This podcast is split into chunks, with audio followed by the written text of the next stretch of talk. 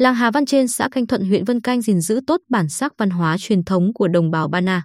Điểm nhấn trong ý thức bảo tồn những giá trị tốt đẹp thể hiện trong ngày đầu năm mới, tạo thêm không khí tươi vui, đoàn kết vào mỗi dịp Tết đến xuân về. Lần đầu tiên có mặt ở làng Hà Văn trên vào chiều mùng 1 Tết, chúng tôi tận hưởng không khí rộn ràng đầu xuân mang nét đặc trưng, đậm đà bản sắc văn hóa truyền thống của người Ba Na. Bắt đầu từ 13 giờ, đội hình diễn tấu cồng chiêng, múa xoang của làng hầu hết là các bạn trẻ tập trung tại nhà rông để chuẩn bị đi chúc Tết. Hà Văn Trên là địa phương điển hình về bảo tồn nghề dệt thổ cẩm truyền thống trong tỉnh, thể hiện rõ trên những bộ trang phục thổ cẩm mới, đa màu sắc được nam thanh nữ tú mặc với niềm tự hào, rạng rỡ ngày xuân. Điều đặc biệt, theo phong tục, nhiều người còn bôi lọ trên mặt. Ngày Tết, lẽ thường các thiếu nữ đều muốn trang điểm thật đẹp đi chơi xuân và chụp hình, nhưng các bạn nữ làng Hà Văn trên vẫn vui vẻ làm xấu mặt, tô điểm thêm cho vẻ đẹp về ý thức giữ gìn bản sắc văn hóa truyền thống của lớp trẻ hôm nay. Theo phong tục, đội hình diễn tấu cổng chiêng, múa xoang hòa thành một khối đem không khí tươi vui đi đến từng nhà. Lần lượt cứ như vậy cho đến hết hơn 100 hộ trong làng, nên đến tận 17 giờ mới xong.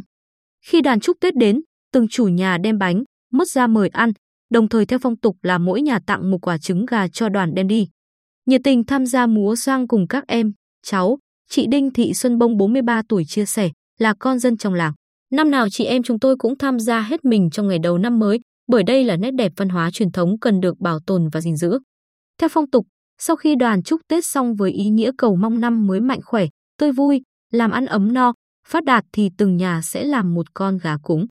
Bên cạnh đó, số trứng gà được cho sẽ đem luộc, chia cho mọi người cùng ăn tại nhà rông trong men rượu cần nồng nàn tình nghĩa ngày xuân. Lần đầu tiên đến xem diễn tấu cổng chiêng, múa xoang ở làng Hà Văn trên trong dịp đầu năm mới. Chị Trần Thị Mai 33 tuổi, người châm hơ roi, ở làng Canh Thành, xã Canh Hòa, huyện Vân Canh cảm thấy rất hứng thú. Chị Mai nhìn nhận, rất tiếc là mình đến hơi muộn, nhưng được xem như thế này cũng đủ vui rồi. Khi mới đến, có những người quen mà mặt bôi lọ nên mình không nhận ra, rất vui vẻ. Người chăm hát roi của mình không có phong tục này. Điều đặc biệt mà mình quan tâm đó là sự đoàn kết của mọi người, một nét văn hóa tạo gắn kết tình yêu thương, tình nghĩa làng xóm.